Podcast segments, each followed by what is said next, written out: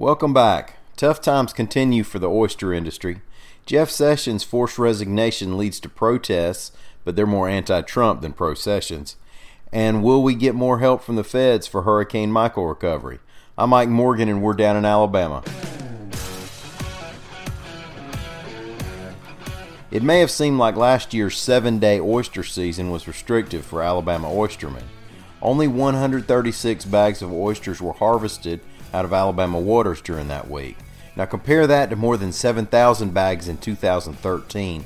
That was considered low at the time. AL.com's Lawrence Specker reports that this year there won't be an oyster season because conservation officials are saying there just aren't enough oysters out there.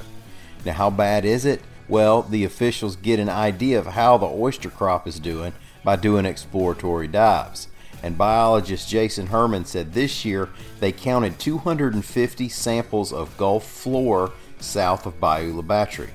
Each one of those 250 samples was one square yard in area.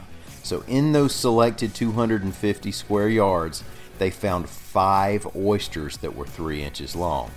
Now, there were a couple of hundred little bitty oysters and a couple thousand spat that were attached and ready to start growing but five grown oysters was all they found. Now, that's not even worth opening a sleeve of saltines. The oyster farming operations are still going on, and they'll be harvesting oysters out of their baskets. But unless something changes, the traditional oystermen who go after wild oysters will need to find another way to make a living this winter. Alright, now, most of them weren't the exact folks you'd expect to be upset after Jeff Sessions was pushed out of office. But according to reporting by Anna Beahm and Paul Gattis, a few hundred people across the state gathered in various places Thursday night to demand that special counsel Robert Mueller be able to continue his investigation into alleged Russian interference in the 2016 presidential election.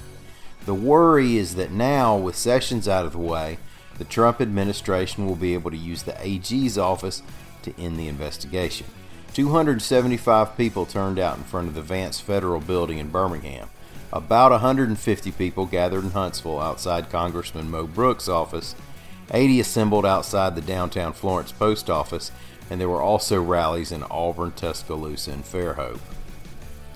Anna also reported on Senator Doug Jones asking President Trump to request approval for individual assistant grants for Alabamians affected by Hurricane Michael.